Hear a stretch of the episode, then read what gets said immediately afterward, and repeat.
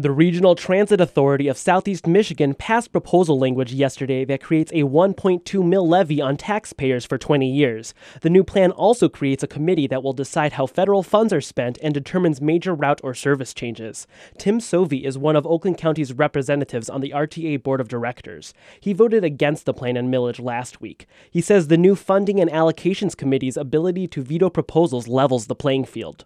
All of us have a vote, all of us have equal standing all of us have to agree on what changes are being made.